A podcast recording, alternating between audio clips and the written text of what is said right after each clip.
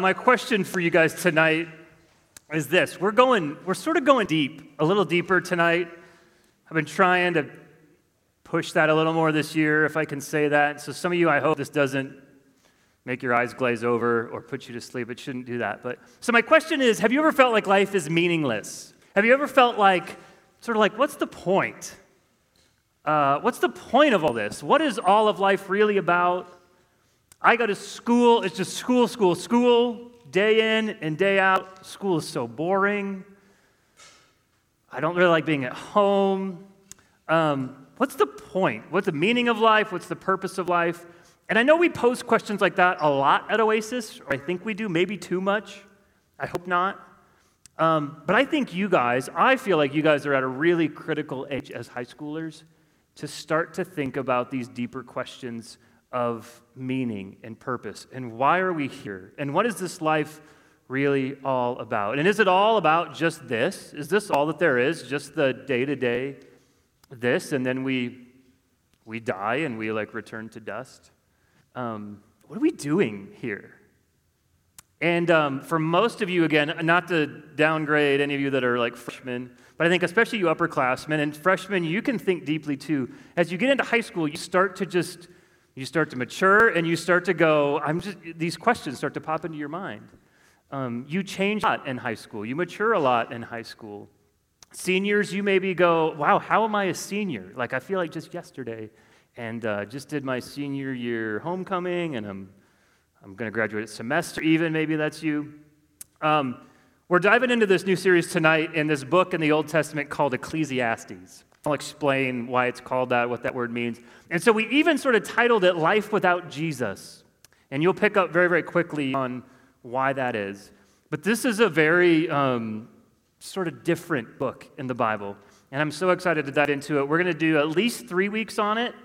So next week, and we have that worship night on October 18th. We'll do one more week after that. And we might even go a little longer. Depends. I haven't totally landed the plane. But if you have a Bible or Bible app, I'd love for you to turn there. I'd love for you to find out where Ecclesiastes is. I'm going to give you some homework tonight at the end that I'm sure you're like, I hate homework, so I'm not going to quiz you on it next week, but I am going to give you some homework. I'd love for you to know where this book is in your Bible. If you don't have a Bible, you can grab one on the Bible carts. If you don't want to get up, you can pull out your iPhone. If you have a smartphone or iPhone, open the Bible app. I'm going to read just the first 3 verses. So this is Old Testament. Feel free to use your table of contents if you need to. If this is after Proverbs and Psalms, but before Isaiah. Ecclesiastes chapter 1, verse 1. 3 verses. It'll be on the screens as well. So it says this, "The words of the teacher, son of David, king in Jerusalem. Meaningless, says the teacher, utterly meaningless. Everything is meaningless. What do people gain from all their labors at which they toil under the sun?" I'm going to stop there. So, what did you guys learn tonight at church? If your mom asked you that on the way home, you need to go, I learned that life is meaningless. That's what Brad talked about tonight. Utterly meaningless, Mom. Everything's meaningless. That's what I learned tonight. I don't know if your parents asked you that on the way home. Mine always did. Wow. Has anybody ever read the book of Ecclesiastes before? Some of you have. Expected that. Whole thing, at least first chapter. First couple chapters are so, like, wow. But not a lot of you.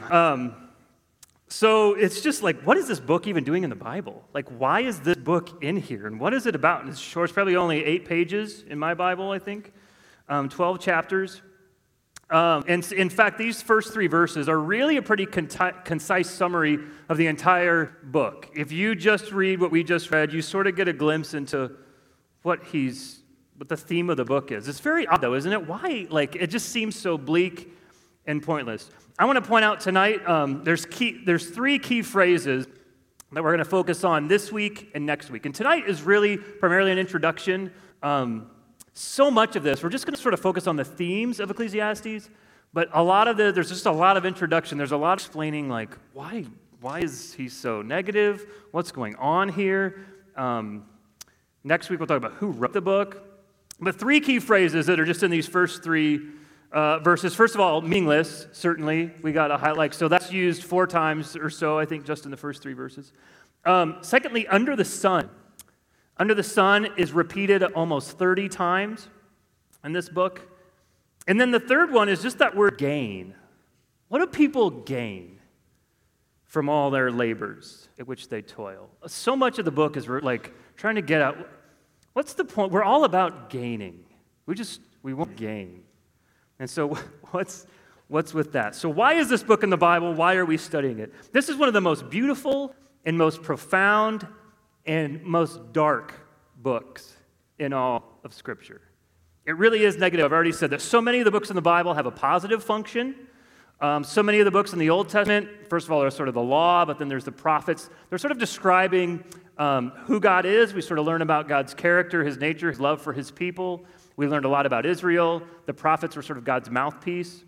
New Testament, they're all letters, right? The four accounts of the life and ministry of Jesus, but then letters from Paul and letters from James or John or Peter telling us positive things about how do we live the Christian life? How does the gospel change everything? But obviously, as I've said, Ecclesiastes has a much more negative function. It's sort of trying to deconstruct much of what you and I know and feel about the way life works or the way life should work, and somewhat to reduce us to our knees by the end.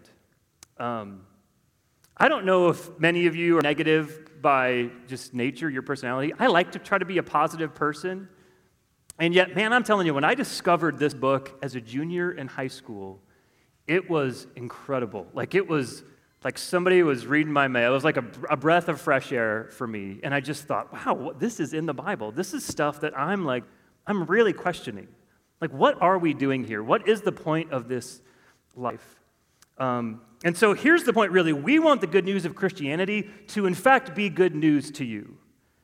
And I think here's where, I don't know if this is a problem, but the issue for us is this, that most of us, we've been taught by our life circumstances that contentment in this life seems possible, but we can't grasp it, right? Contentment and happiness seems possible, at least in America. There's just so much stuff out there that brings happiness or joy or pleasure, and it seems we could grasp it, but we can't. We try things.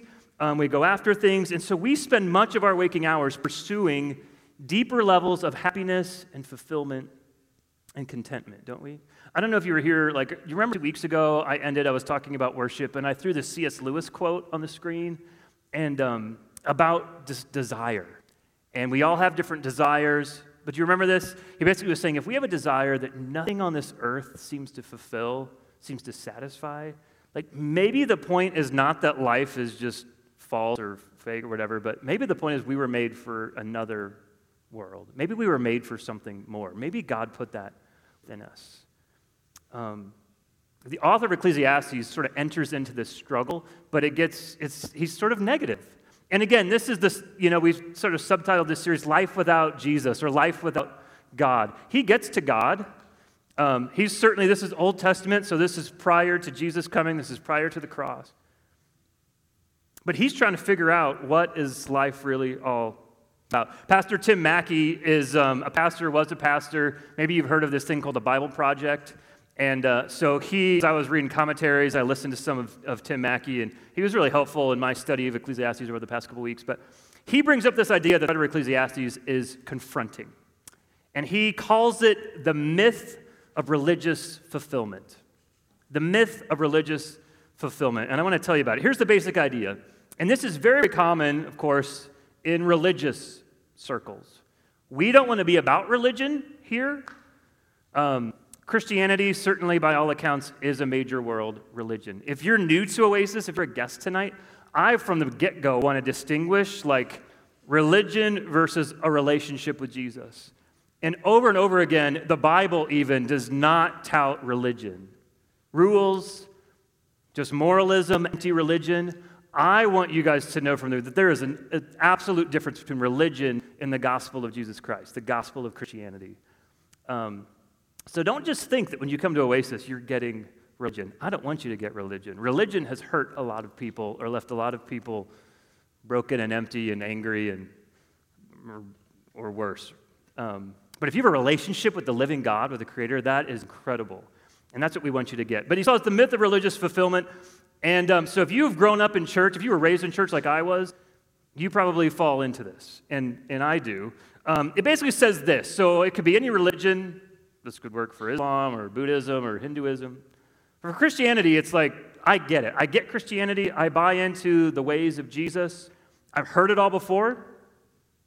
I know the gospel, Brad. You would say, I've got the gospel coming out my ears because I have grown up. I was born in this church or in a church. I've gone to church my whole life, basically every Sunday.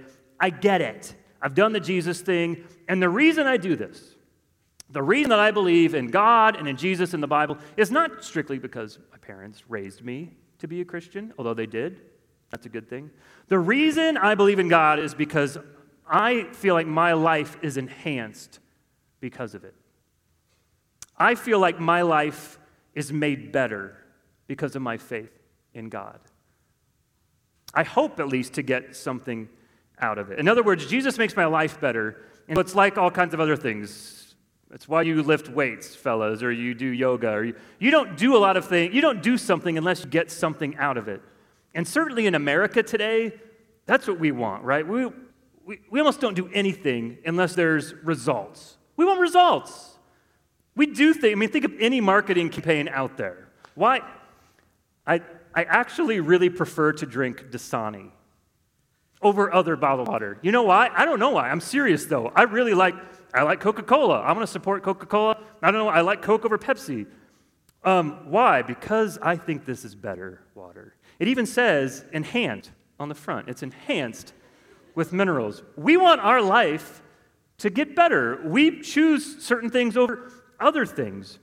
And so we want our lives to be enhanced. We want results. And so the myth of religious fulfillment says God's role in my life is basically to make my life better so that I don't have as many problems, so that I can be happy, as we said, more content, more successful, so that I can live a happier life. That's the myth of religious fulfillment. And I think most of us in here can relate to that at some degree. That's the way we think. The problem is this. The problem is that I called it a myth, or Tim Mackie did.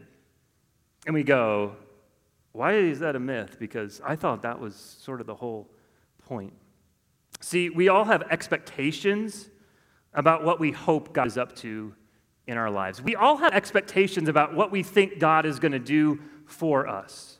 And certainly, this is so hard, you guys.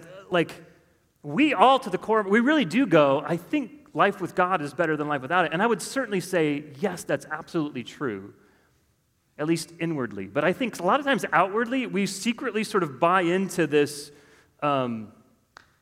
health, wealth, prosperity sort of gospel. And so we get very confused when something terrible happens in our lives. We get very angry or jaded when God doesn't show up in our life the way we expect him to show up in our life. And maybe it's not even this terrible tragedy, but we just want to hear from God. I want to hear God speak. Why does God speak to my friend and he doesn't speak to me? And honestly, we get a little frustrated about that. Or even hearing about tragedies makes us sad and angry and confused. So this shooting happened Sunday night. I mean, woke up. Was that Sunday night? Yeah, Sunday night. The worst shooting in American history. They were just at a concert. And something in us just, we live far away from Las Vegas, but we just go, wow, another shooting. What is going on in our nation? Or what is going on in this guy? What causes people to snap like that? Why, God? And if you could have done something about that, why didn't you? And even being so far removed from it, and it wasn't our parents were there, or I don't know that there was any connection to Omaha. We just go, what is going on? And so we even hear about tragedies, and we're disappointed. And we go, God, I thought you could do something. We have expectations about life. Many of you had expectations, for example, when you were in middle school, about what high school would be like. And you maybe thought high school, oh man, when I get to high school, it's going to be so incredible. Homecoming and prom and oh my goodness. And now you're all in high school, probably more so. I mean, you freshmen are still like, oh, now, yes, I'm a freshman, I'm in high school. But when I'm a senior, like, then it's going to be awesome. And the seniors in here tonight could tell you, like, it just, my expectations were sort of shattered, probably. Maybe I'm wrong. But for most of you, you go, it's just not what I thought it would be as a middle schooler.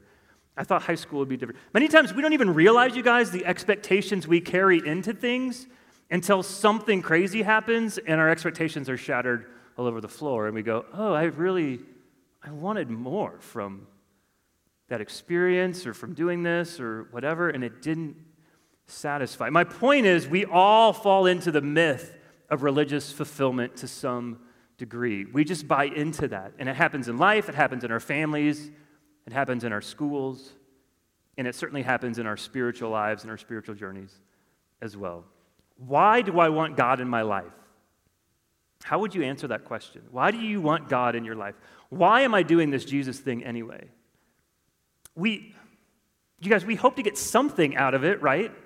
And when we really hope that there is some sort of improvement, we really should believe that. That makes sense. And yet we know that when crazy things happen, we're let down. We realize it's typically when we're let down that we realize we had such high expectations. Because, why am I feeling this way? Oh, I really was hoping, I had expectations about this or that or what God might do. And when they aren't met, we're disappointed. The book of Ecclesiastes, you guys, is going to raise another option. It's going to raise the possibility that what if God's not the problem? What if our expectations are actually the problem? What if it's really not like God's fault? And it's so easy to blame God, and we do it all the time. But what if our expectations are the problem? What if we've even been tricked? Perhaps because of the sinfulness and the evil and the wickedness in our own hearts. Perhaps because of the effects of sin on our culture and society, that we've been tricked into believing that life should never, ever be hard or should never, ever be difficult, and that just life should go fairly well, because for most of us it does. Because we live in Omaha, Nebraska, and just bad things haven't happened. Against some, maybe your parents have divorced or your family's been broken apart. But I tell you what, when the Zambians were here from Africa, we helped build this orphanage in Zambia. When they were here, a month, 2 months ago, they don't expect life to be easy in Africa. It's starting to get that way with, electricity is coming in, and they have, suddenly we don't have a dirt floor anymore. But life is just, they don't expect, when Jack Archer was there for 3 months, these people would have babies, and the baby would die. Something would happen in the first week, and it would die. But when they buried the kid, it was like the third kid they buried. It would be absolutely heartbreaking for us. And it was heartbreaking for them, don't get me wrong.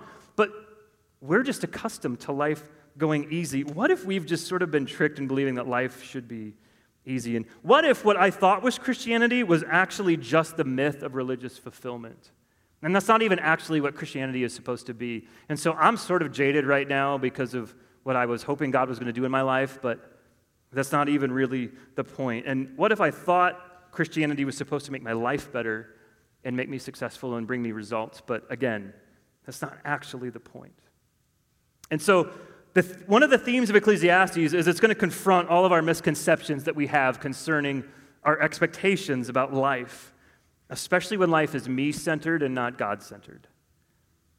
So that's why it's called Life Without Jesus, to some degree. Some of you are going to be deeply disturbed that a book like this is even in the Bible. I sort of referred to that. If you read all of chapter 1 and 2, some of you might go, wow, this is really dark. Others of you, I think, will really find that Ecclesiastes is a breath of fresh air.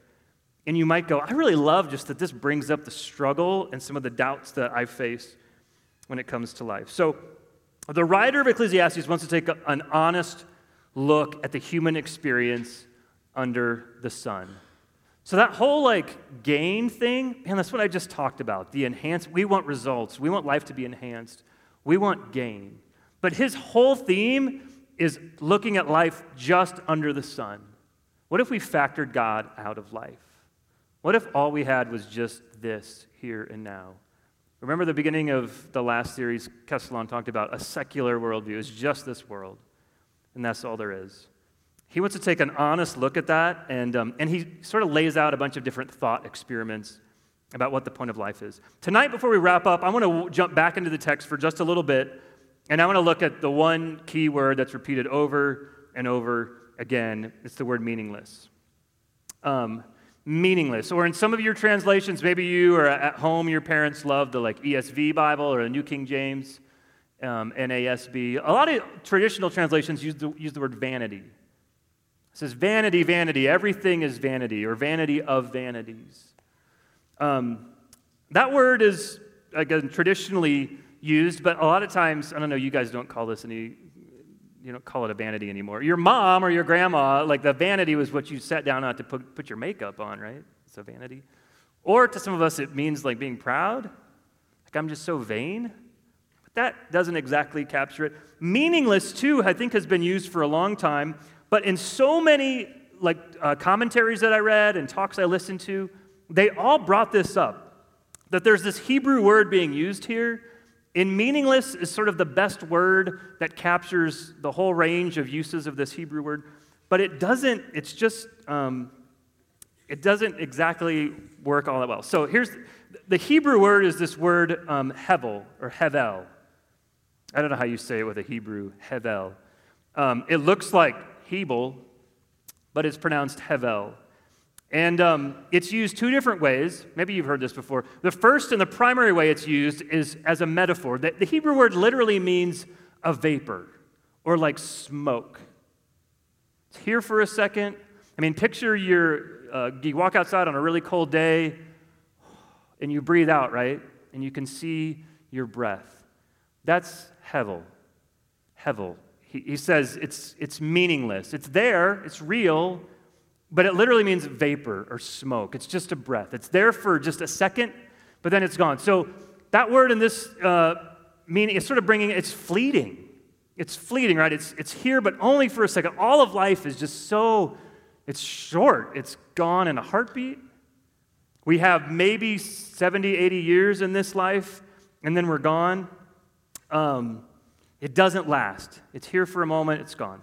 That's one use of the word. The second way it's used is a little more profound, and it's used this way, I think, a little less often, but it's not used as if that has no meaning. It's more referring to, like, that's a paradox. Like, that's not the way things should normally work. So, for example, in chapter 8, maybe I'll just read it here if I have time. Chapter 8, end of chapter 8, the writer, teacher says this. Here's something else meaningless that occurs on earth. But of course, it doesn't mean this has no meaning. He says this, the righteous who get what the wicked deserve, and the wicked who get what the righteous deserve. He goes, that's hevel. That's meaningless. Well, he's not saying it has no meaning, but his point is, it's a paradox. It's an enigma. That's not the way life is supposed to work. Ecclesiastes is one of the three books in the wisdom literature. The main books in the wisdom literature in the Bible are Ecclesiastes, Job, and Proverbs.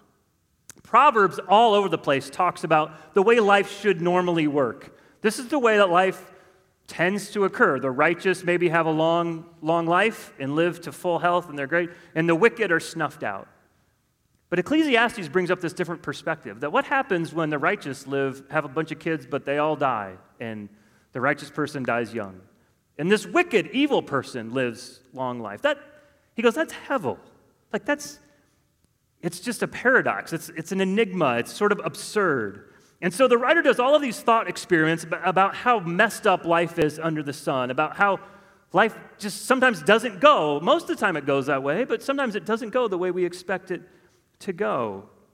And so it's fleeting. It's a paradox. I think maybe a better word that we would use in today's language, and I don't mean to, sometimes, remember a student said to me once, I hate it when a teacher says, the writer of the Bible, you know, translated it this way, but I think we should use the word, like, do I know what I'm talking about? Well, not as much as the people who translate Hebrew to English. But I'm telling you, I've listened to so many commentaries that just say, meaningless does not quite get, it's not like the best, doesn't get at the root of what that word hevel really means. And so even, I mean, this one guy said, he uses the word absurd. Maybe a better word is empty. Like everything is empty. You know, maybe it's your friends that live for the here and now, and you have friends that like live for the party every weekend. I just go, at a certain point, the weekend ends, and the high like fades away, and you wake up in the morning and you're just hungover. I just go like, isn't that empty? There's probably like an emptiness there that we're just trying to fill. Isn't that probably the case with your friends, or maybe that's you? I think we don't just need to talk about sin being like wrong, but I think we need to talk about sin is just empty a lot of times. The teacher's trying to get us to see that all of life is hevel if God is factored out of the equation. There's more to life than just the here and now. So as we already said, even if God is in the equation, if we buy into the myth of religious fulfillment and all of life is me-centered and not God-centered, you guys, that's sort of our default mode. Look for that in your life. If when tragedy happens or the slightest disappointment, you sort of get mad at God, it's probably not God's fault. It's probably our expectations. He says, everything is hevel. So to some of you, tonight, like as we dive into this book, you're maybe going to be super confused. Others of you, this is a breath of fresh air. So Ecclesiastes is the writer, and next week I'm going to go into who wrote this book. In fact, I want you to maybe dive into this book a little, and there's someone that you're going to think this is probably the writer, but did they really write the book? But they're pointing out the struggle of human existence. And the myth of religious fulfillment tries to make everything very black and white, very karma-esque. How many of you guys, your friends, just totally buy into karma? So what we think is, if I do this and live this way, X, Y, and Z, then God is going to do his thing, and he's going to do X, Y, and Z to bless me and to make my life better. We just, by default, slip into karma mode. And if bad things happen to me, oh, it's because I did that, whatever, a year ago or a month ago. I literally sat with a guy in the hospital a year ago who was on dialysis, kidneys were failing, thought he might die, and he goes, he was just like, Brad, what did I do to cause this? God is angry at me. And I go, I'm blanking on the guy's name right now. I just go, especially like this side of the cross, there is no like tit for tat in the gospel. Like, if I did this a year ago, God's punishing. There is none of that. If you guys ever think that, the cross completely eliminates that for the Christian. That Jesus bore all of like the sin and corruption and ugliness of your heart and your behavior. He took that on the cross for you. So don't ever think that God is punishing you. Now, God might be trying to teach you something, and there's places in the Bible that's, but it's not retribution. Jesus took retribution on the cross for you.